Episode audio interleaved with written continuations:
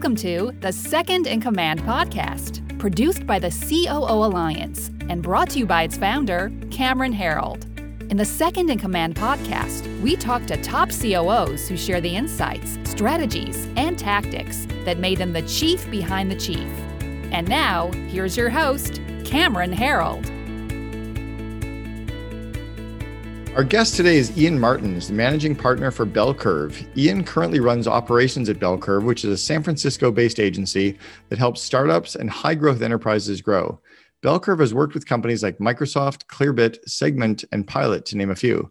Before working with BellCurve, Ian helped build the advertising agency Abacus, which worked with clients like Nestle, Starbucks, Campbell's, CIBC, and more. Prior to his work building and growing agencies, Ian spent a number of years working at a global media agencies in account management, servicing a variety of clients spanning everything from CPG to financial services.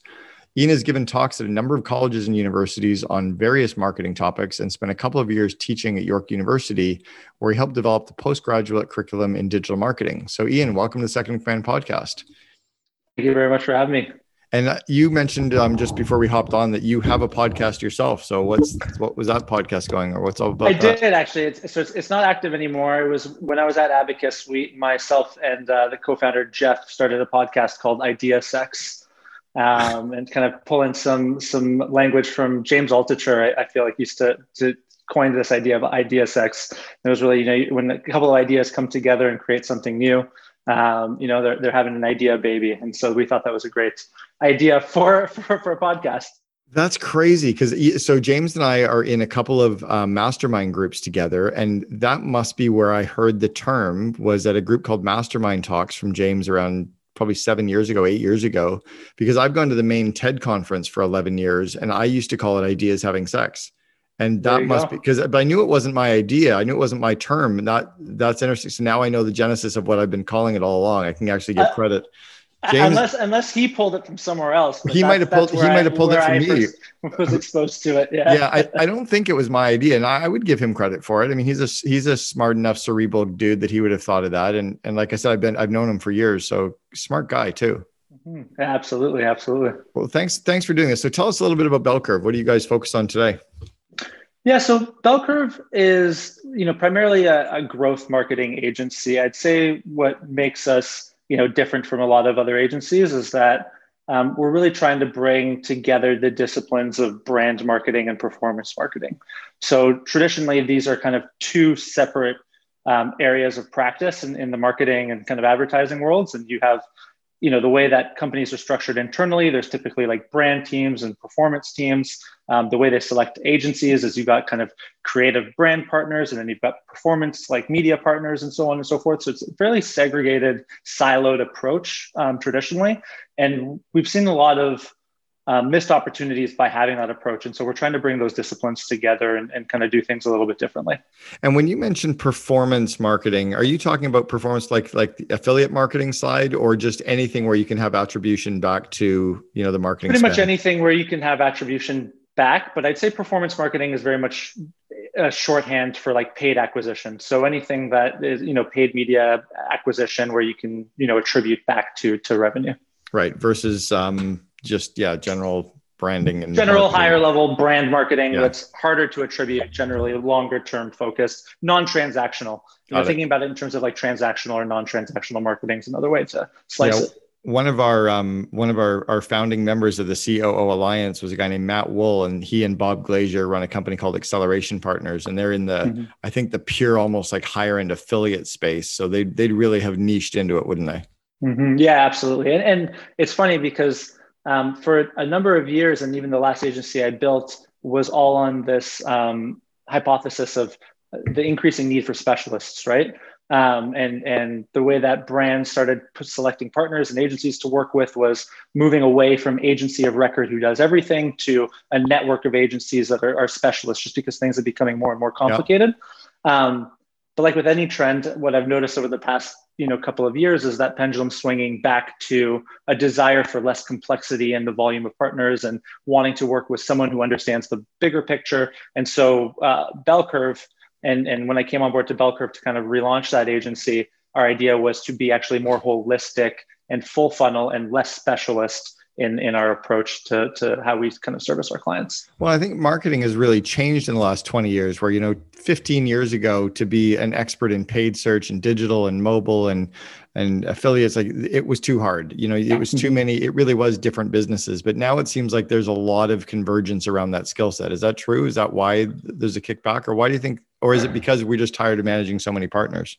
I think it's more yeah. the latter. Um, i think the the complexity of each channel i think is continuing and and and will continue in that direction but i think um, brand managers that are selecting these agency partners are having a very difficult time um, managing that complexity of various partners um, themselves. And all of those partners then kind of compete for bandwidth with the client, right? Mm. And you start getting into weird uh, power politics and who's leading strategy and who's not leading strategy, and can we carve out more budget for our own services or our own channels? And um, you know, the, the client loses in, in that mix as well, and, and they're you know they don't enjoy that part of it. And what's what do you the, the term managing partner? Um, where do you fit in terms of like the C suite or the org chart at at Bell Curve? How does that all fit? Yeah, so it's it's really interesting. So um, at Bell Curve, I joined three co-founders. So uh, Julian Shapiro is kind of the the, co- the main founder, I, I believe, and um, he has Neil and Justin who joined him, and they launched Bell Curve um, a number of years ago, uh, probably four four years ago or so. Um, but then they ended up pivoting and building another business called Demand Curve.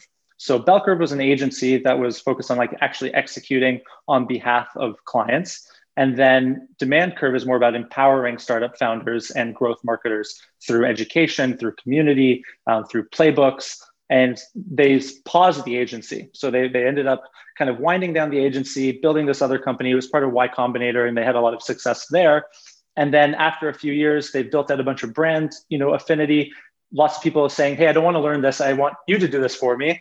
And so they saw the opportunity to boot back up the agency and, and that's when they reached out to, to me to say hey do you want to kind of take this brand that exists? We've got a bunch of inbound interest. You can you've already built an agency before. Do you want to mm. do that with us and kind of take the reins and, and relaunch this? So managing partner means I, I kind of joined them as one of their partners. Um, i oversee all of the responsibilities of the agency.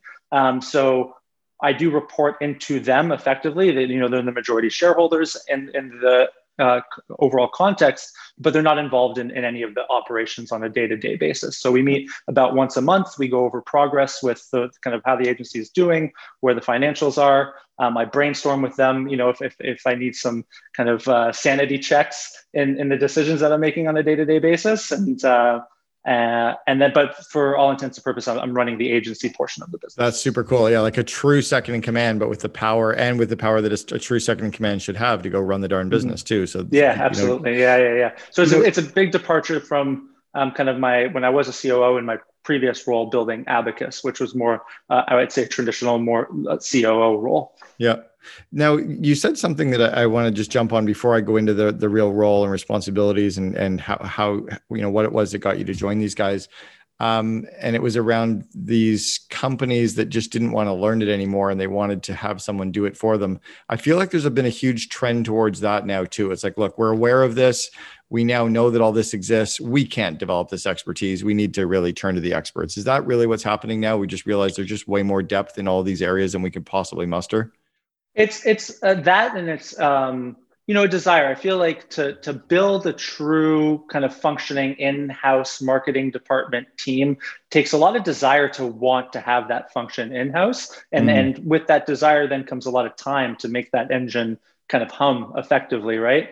Um, a lot of the clients that we're working with are you know they're startups they just raised series a they just got a big seed round so speed is is number one for them they've only got a certain amount of runway so how yeah. can i start marketing and, and growing this business as quickly as possible and so the idea of learning the fundamentals of growth and running these experiments themselves and hiring for it um, you know it, there's a, a, kind of that trade-off of speed and, and agility Smart, super smart. Are are your client now? You're you're based in Canada. Your founders are based in San Francisco. Where are your clients?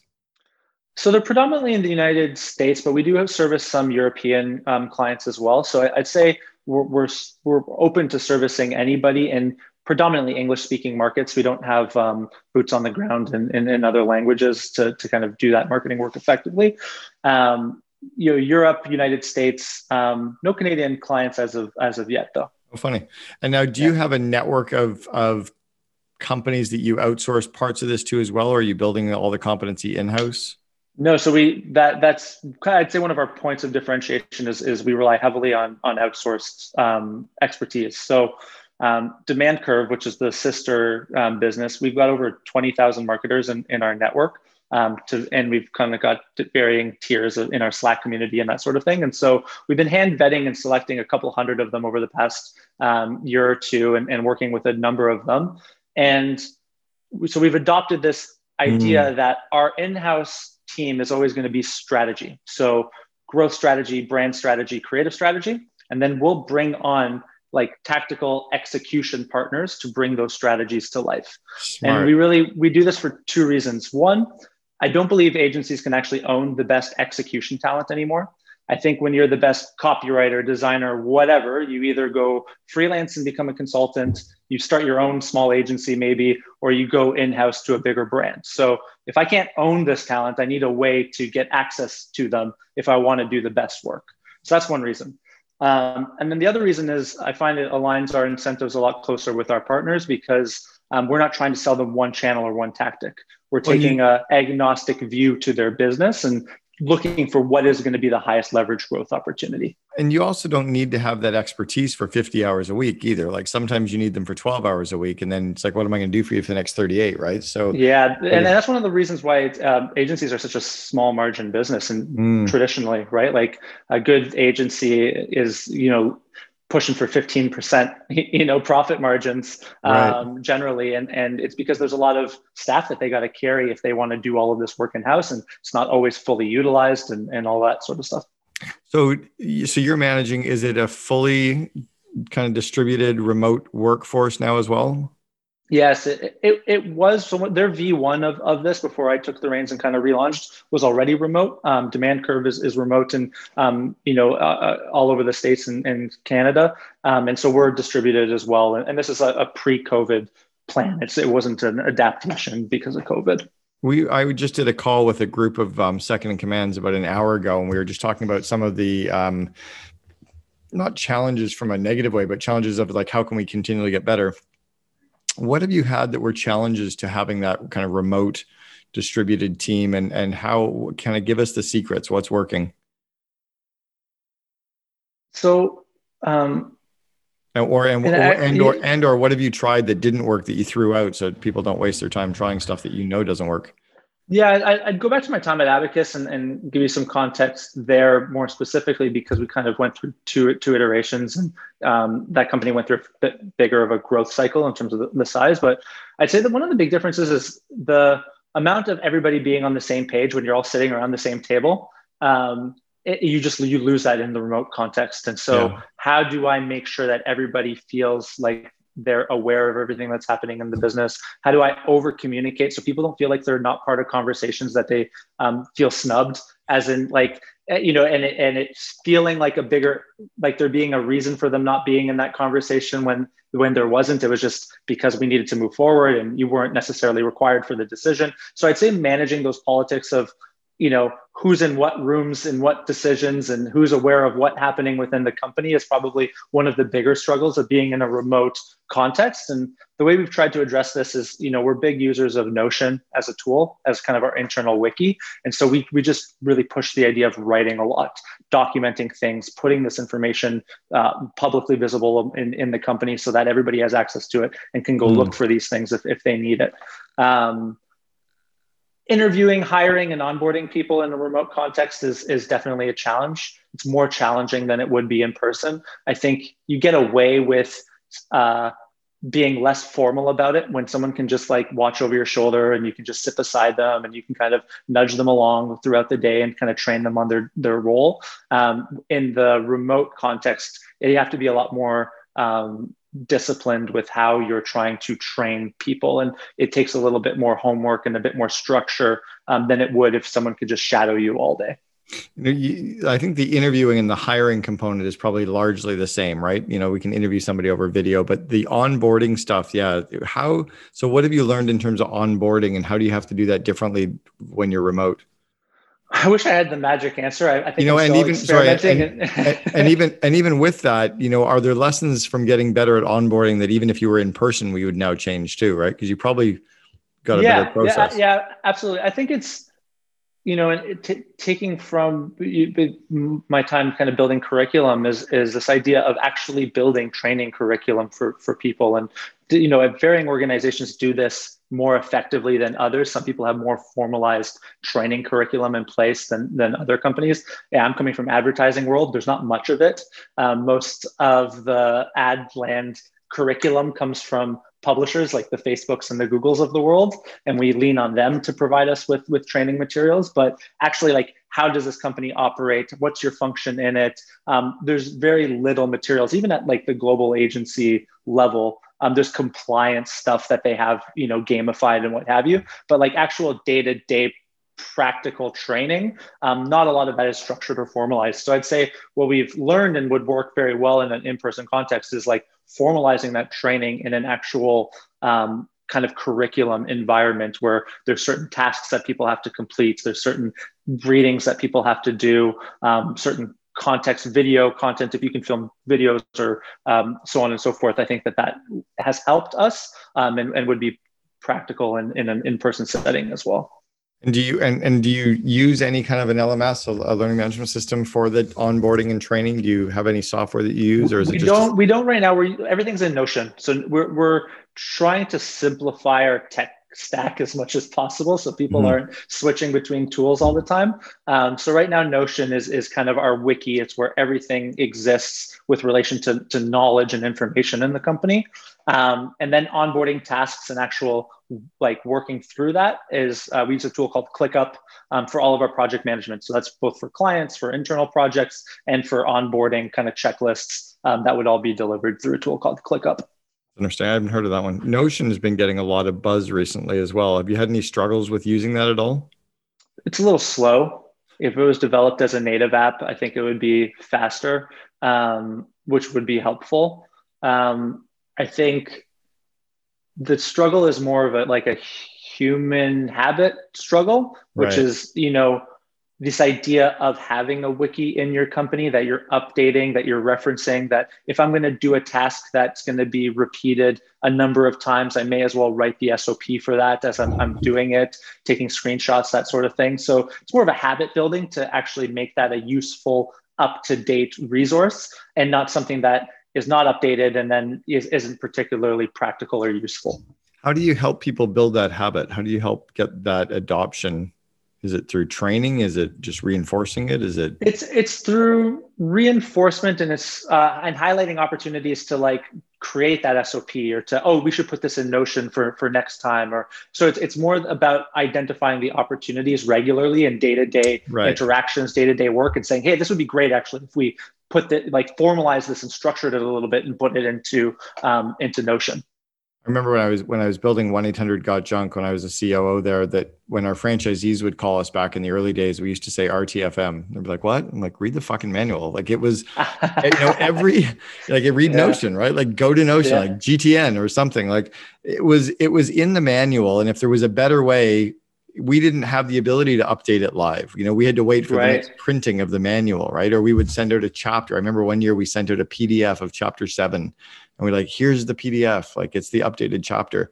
But now i think it's a really great way to just say like go to notion right? Like just it's there. And, and yeah. don't don't ask me right? And the other thing too that i think it instills which is is great is i always have this idea that everything we create particularly process wise is like it's the idea to beat like it's the best way we've thought about doing it thus far. So as, as, you, as a new entrant into the company, you know, you've entered this role, you're reviewing the process. Something might stick out as being like odd or off or not great. And because it's documented, you can actually identify it and say, hey, mm. why, why don't we do this this way instead? And you know, you, you have now an anchor to actually have a conversation about it because it's documented in the Notion. Yeah. Yeah. There's one of my one of my coaching clients. I've always said that your core values should be short phrases, not single words. And their fifth core value was a single word. I'm like, no, it can't be. And they go, it's simplify. I'm like, oh, that's so good.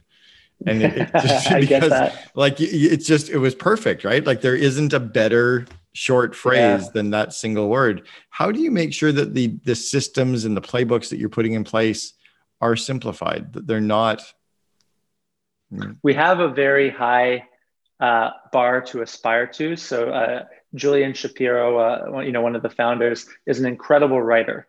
Um, and he's published uh, quite well known for for publishing like guides to writing effectively and um, he's got you know over 100000 followers on twitter and he writes a lot of you know do- things about life and marketing and what have you and so he's kind of this pillar of highly effective very pithy writing that I think permeates the, the mm. culture of the company. Um, you know, that it definitely influences the content that Demand Curve publishes that we're so well known for as, as a brand.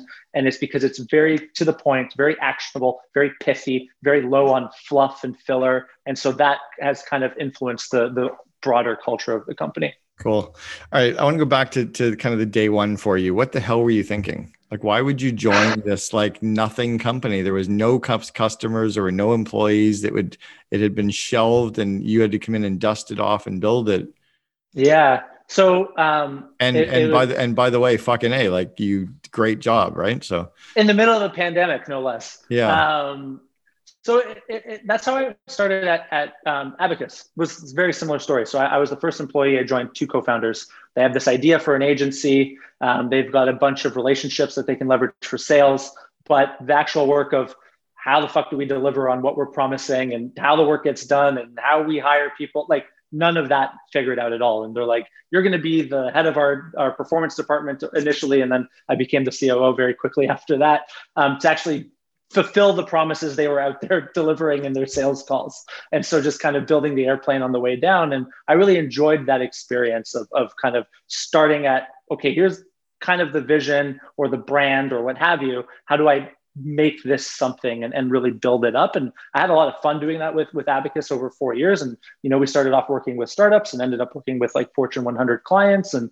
um, you know, built that up to almost 50 people in terms of the, the size of the company, um, you know, high, you know, mid seven figure revenue and that sort of thing. And I just had a lot of fun going through that initial phase. And I found when it kind of got to cruising altitude and I had empowered really great leaders and we had it brought on, you know, um, really strong, you know, partners to the table and everyone was doing their thing. I found that my Boring. usefulness in the organization changed and, and, and my role changed. And, um, and, and I, this is an oversimplification, but my role really became kind of, uh, you know, helping people manage their inter uh, like their their own personal problems and, and kind of babysitting to a degree, less building product and figuring out processes and finding customers and like that type of work. And, and that's really what excited me. It was when it got to the the maintenance level, um, at least in, in terms of what I was experienced, I was kind of looking around at okay, well, what's going to come next for me? Um, we knew we wanted to exit that company and, and, sell it as well. I was a little nervous about, okay, who's going to acquire this? And am I going to be stuck in an earnout? So that was part of the thinking as well. Um, and so that when the challenge was presented to me, I was already familiar with Demand Curve, the brand. I was familiar with um, Julian and, and kind of his thought mm. leadership and his communication. And I said, hey, here's a group of really smart people. Um, they're in, you know, Silicon Valley, which is, uh, you know, kind of this tech hub and all this stuff, exciting stuff happening. It's at the very least, it's an opportunity for me to expand my network. If it doesn't, you know, if nothing takes off, um, and if it does take off, even even better. And you know, it was a bit of me wanting to prove to myself, I did this once. Can I do it again? You know, and, and it's like if I had to go back four years and start again with nothing, could I do that again? And and you know, we're we're doing pretty good. Um, you know, we're about a year into it now. So in that in that first year, it's the speed of of getting shit done and out the door, right? It's not about perfect. It's like momentum creates momentum and minimum viable everything, right? Like just get mm-hmm. her done, get out the door. How how did you focus to get the highest ROI on that on that year? What are some of the things that you did? Um, and, and maybe what were some of the the hurdles or roadblocks that were in your way along that path?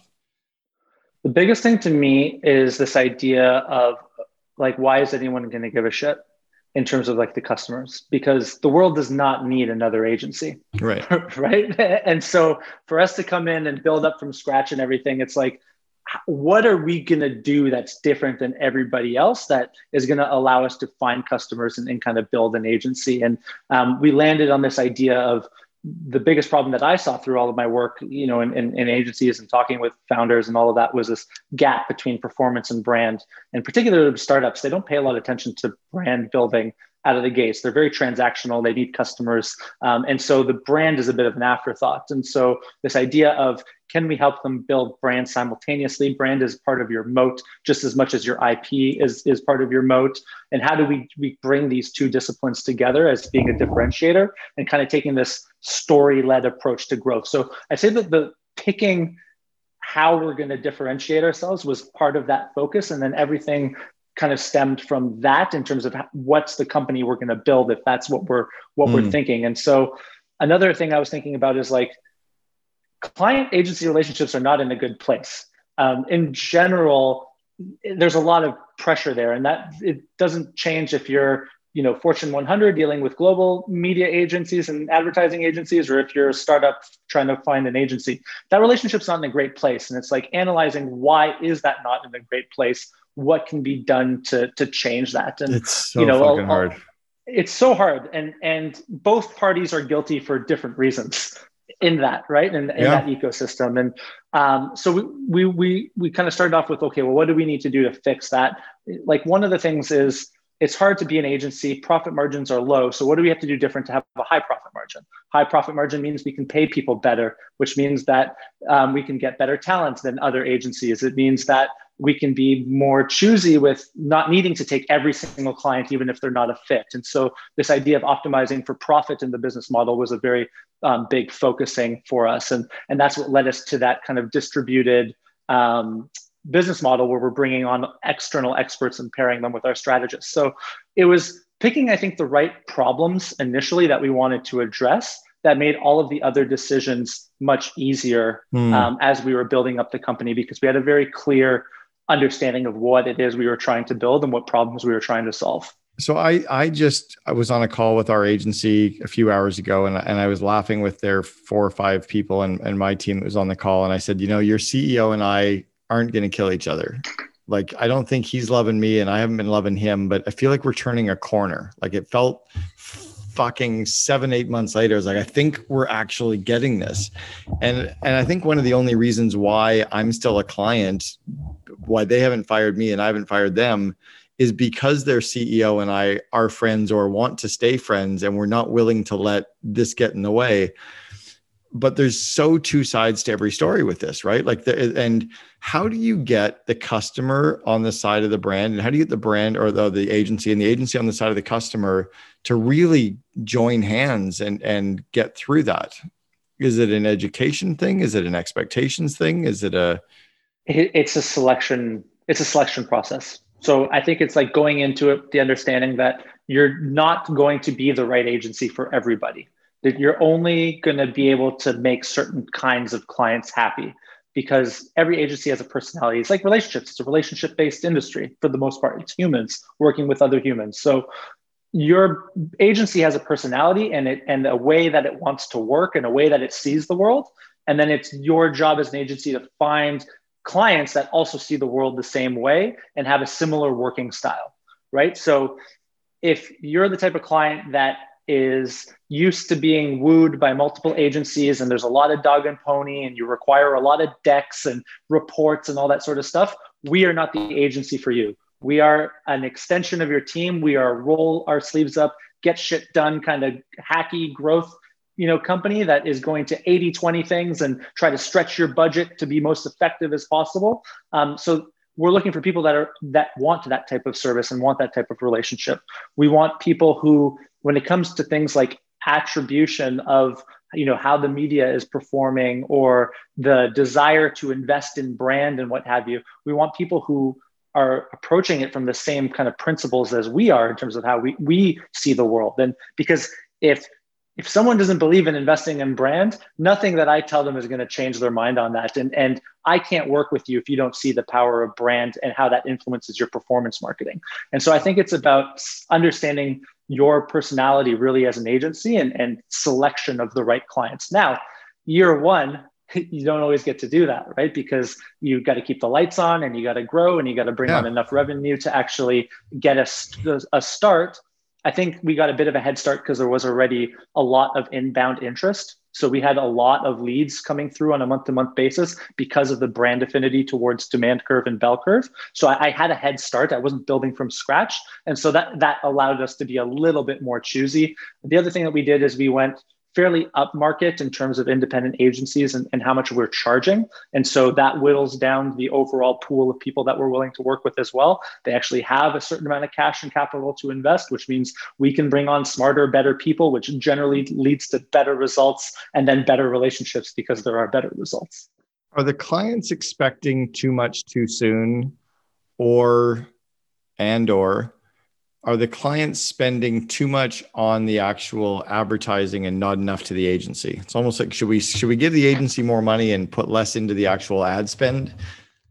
Uh, I, I would say that there's no there's no like silver bullet answer to that question but i would say that, that those are definitely variables. I'd say expectations about what's possible in a very short time frame. Um, i think oftentimes clients have unrealistic expectations about like what is actually possible um, that's definitely true when it comes to like performance media buying like mm-hmm. this idea that i can just spend my first 5 10 15 20000 dollars and get an immediate return on that is is is a little um, crazy because if you rewind 20 years when you were buying magazine or TV ads, you would never have had that expectation. And so now, because you can measure it down to the penny, you expect performance down to the penny immediately. So there's a little bit of, of, a, of an education gap there. Um, in terms of the paying the agencies more, absolutely. I think you get what you pay for. And um, most agencies are just trying to survive. It's a high, most operate on a very high turnover um, if you're not talking about the global like holding co agencies, them aside, independent smaller agencies, um, it's very high turnover. Like you're you're trying to keep a client for three to six months, and, and then you're they're leaving, and you're you're kind of refilling that, and so you're never investing enough in the relationship. It becomes very transactional, and it's because you're they're not getting paid that much. They're they're, they're not right. making enough money to build a, a, high margin business. It puts a lot a lot of stress on their employees because they're managing too many clients simultaneously, which stresses them out. It leads to poor quality of work um, that they're that, able to deliver. It's like a it's a big cascading snowball of like bad things. I think that's actually what happened to me with our agency was he, my friend tried to do me a favor and make it really cheap for us to hire him so that we could spend money. But then because of that, they didn't want to put all their best people on it. So we kind of got their solid B and C pluses. So we weren't getting the results. So I was getting frustrated one of the results, and then I'm not paying enough. And then they want more budget. I'm like, but you're not doing enough to validate the budget. It's almost like I should have given them more money for more talent and spent less. Um, yeah. Or, the, the other thing I see too is, or they should have just said to me, no, let's go skiing together. Let's not be business associates. Right. Yeah. It's, it's always, a, it's a hard, it's really hard because sometimes you get lucky with some clients. Sometimes um, your B or C team can make it work and hmm. because like the the the demand is really easy to target and um, there's pent up you know like they, they transact very quickly you know and, and you get lucky and and so that team can actually do it well when it's a harder nut to crack you you kind of need the a team and then sometimes it just like it it won't work in that context and you need to be creative about finding other channels other mediums other ways to grow the business that isn't like advertising. Like maybe you need to lean harder into partnerships and to uh, you know content and to other things that aren't necessarily just like paid acquisition advertising. Um, right. I don't know the context of the work that you're doing with them, but but that would be an example. Yeah, I want to talk. I was going to ask you some questions about marketing, and I'm like, there's there's no answer. It's like the the question, the stupid question was going to be like, so what are the best tactics? There aren't. There aren't the best because there's a million scenarios, right? Let's talk about your team. What's the best way to actually manage a team of creatives and to manage a team of of you know the marketers Let, us say we were building an in-house marketing team as a company listening the, you guys are are just a different breed man yeah so there's like the quant side of the marketing org and then there's like yeah. the qual side of the marketing org and and and I would say that the way that you find them, hire them, and manage them are, uh, is very different. Yeah. They're motivated by different things. So let's talk about um, the creative side because I think that that's probably the the breed that is most different. I think the quants of, are the easiest, right? Like the numbers yeah, yeah, and buyers now, like that's they're easier. They're a little more like linear logic, yeah. Newtonian type thinkers. So right. let's go to the, the creative side. I think when you're when you're trying to hire creative people, um, to get the good ones, you have to be doing work that is going to allow them to be very creative, right? So I'd say if you want to build an in-house agency and you need to hire creative people, you should be very honest with yourself about do I run the kind of business that a creative person can genuinely do really good creative work? Mm. And if you can't, you're better off going to a creative agency. So like what's the kind of company that could really hire a great creative in-house? Nike, you know, Facebook, uh, Tumblr, something in the fashion space, something in CPG, like where you can really flex that creative muscle. If you are um, selling B to B like management services, you're probably not going to have the most creative people want to join your team because they're not going to be able to build an extravagant portfolio that will get them the next job. And so I think that when you're managing creative people, that's another thing that you need to take into consideration as well is like, is this work going to help their portfolio? Because you'll get the best out of them when they believe that it's helping their portfolio, because that book is what they live and die on for the rest of their career. And they're often optimizing for winning awards and, and all that kind of stuff, because as a creative, that's how you stand out. That's how you make more money. That's how you get the next gig. And, and so when they're looking at the briefs they're getting from you internally or what have you, first thing that's running through their mind generally is like, how's this going to look in my portfolio? Is this just a make work project or is this something I'm actually going to be able to put in there? Um, and, and so as you're building an agency, you need to take that into consideration. It's like, you know, again, with my model, it's like, do I want in-house creatives or do I not want them? Because right. if I can't keep them busy on enough exciting work, then they'll churn or I won't attract them to begin with, or I'll attract the B or C creatives who can't get a better job, and then I'm only doing B or C creative, and and you don't want to be in that spot either because creativity is in marketing is the big unlock. You can push all the buttons on the quant side, but if your creative is not right, it doesn't matter. Yeah, it's interesting on on the you know the book of of what they've done in the past is what they're they're caring about. What that was what allowed us at one eight hundred got junk to attract some people in the early days was we were so intent on building this globally admired brand and a best company to work for in this cult like work environment that people were just like, I just want to fucking work here. Like they mm-hmm. knew that it was going to be a stamp. Like a, we, we competed against Lululemon, Vancouver Olympics, and Intrawest was the big Whistler Blackcomb, and then us. And and it was the those are the only four companies that anybody wanted to work for in British Columbia in those years. Mm-hmm. And it was it, we were a garbage company, but it was mm. because mm-hmm. they they wanted that stamp in their book because the cult you know, was was all of a sudden strong. Prior to that, though, we couldn't get. And you were willing to do great marketing. Um, not even so much in the earlier days. They are na- more now. Yeah, back. I'm going back to like when I was COO from 2000 to 2007. We didn't have a lot of dollars. We started to to get to that kind of five million dollar total budget um, across our franchises, but it was more that we were building this cool brand and this cool cult and and they're like oh my gosh if i can say i worked for the number one company to work for in bc or the number two company in all of canada that was a nice stamp for them right mm-hmm. um because outside of that we were just you know we were junk removal we weren't like we weren't anything super sexy can, yeah yeah no I, I don't think it's about the the sexiness i think it's about like the opportunity to flex your creativity and it's yeah. like if i can make junk removal fun and cool and exciting then I'm a very good creative communicator. Yeah, yeah. You know? And and so that challenge I think is is what creatives are looking for, right? Um, and and and had been then been being given that opportunity to actually put work that they believe in out into into the market.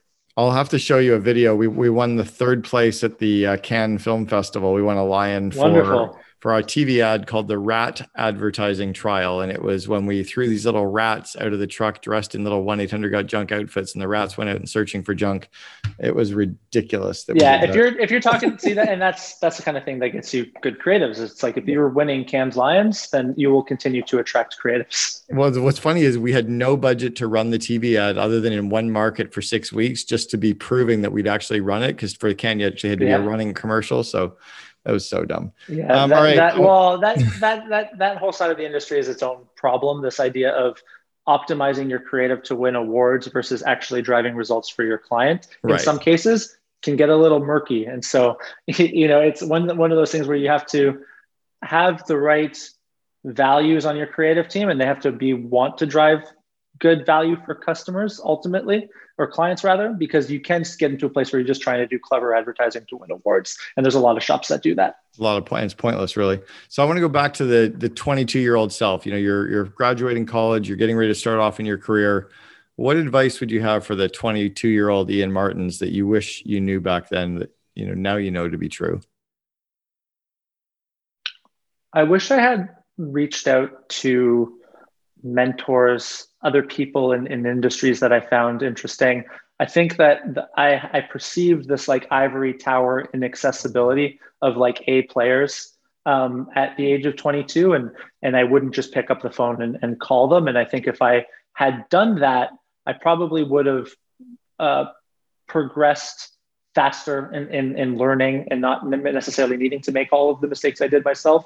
Um, I think that that's that's definitely some advice. The other thing I would say too is I've had a fairly like asymmetrical career trajectory, and it's because I always approached everything that I did, and I always looked for ways to like improve the general situation of everything around me.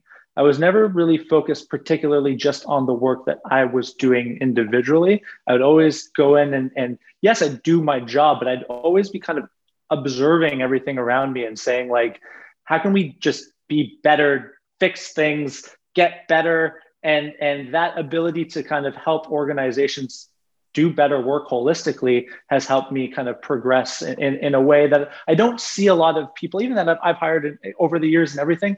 I, would say that's not the default position of most people. Mm. Most people come in very focused on me and my job and what I'm doing, um, and they're not looking around them to like, how do I contribute and add value and help lift everybody up? Do you have ADD? I don't think so. No, I've never been diagnosed, but I might. Who knows? it's actually a superpower. When you have ADD, you actually see everything around you in terms of, the, of, everything that's going on in the business, and because you see everything, you do want to change it and, and react to it. But you, it's it's what's made whether it's ADD or not. The fact that you are seeing all that, that's what's made you very successful as a COO because you actually are seeing the entire organization. You're not just sitting and looking at a silo. Yeah, I've I've I, I so I don't know if I have ADD, but I, I do have. Um, so I'm subscribed to like Gallup Strength Finder is something that I've used over the years, and and one of my kind of superpowers is uh, like ideation in there, um, learner, and so I'm I'm very attracted to ideas and systems and mm. uh, future futuristic is one of them and like how do i look forward and do this better change what we're doing um, i'm very stifled by routine by maintenance um, you know, one of my my weaknesses, and and it's hard. It was much harder for me earlier on in my career because you're not in a management position. Is like execution, like actually executing and following through and delivering like uh, that type like work in general is a, is a weakness of mine. So now that I'm in a position where I'm running companies, I can hire Uh, you know to kind of offset that as a weakness. But when you're a individual contributor starting your career you kind of it's really it was really tough for me to be an individual contributor because i just don't have that that discipline that dot all the i's cross all the t's type of brain. And i had to do that work for a number of years to kind of move into a management spot. But i'd say that that that that idea of being obsessed with ideas and learning and looking for better ways is, is kind of what I attribute to um, me being a good COO because I can take an inspiration like of a couple co-founders and I can see how you would make that happen and put that out into the world and be like, okay, well, we need these are all the things and pieces that we need. I probably wouldn't be the best at doing any of those pieces myself, but I can see how they all interlink and kind of map together. Totally. totally. That's awesome. Ian Martin is the Managing Director for Bell Curve. Thanks very much for sharing with us on the Second Command podcast. Thank you very much, Cameron. It's a pleasure being here. Appreciate it.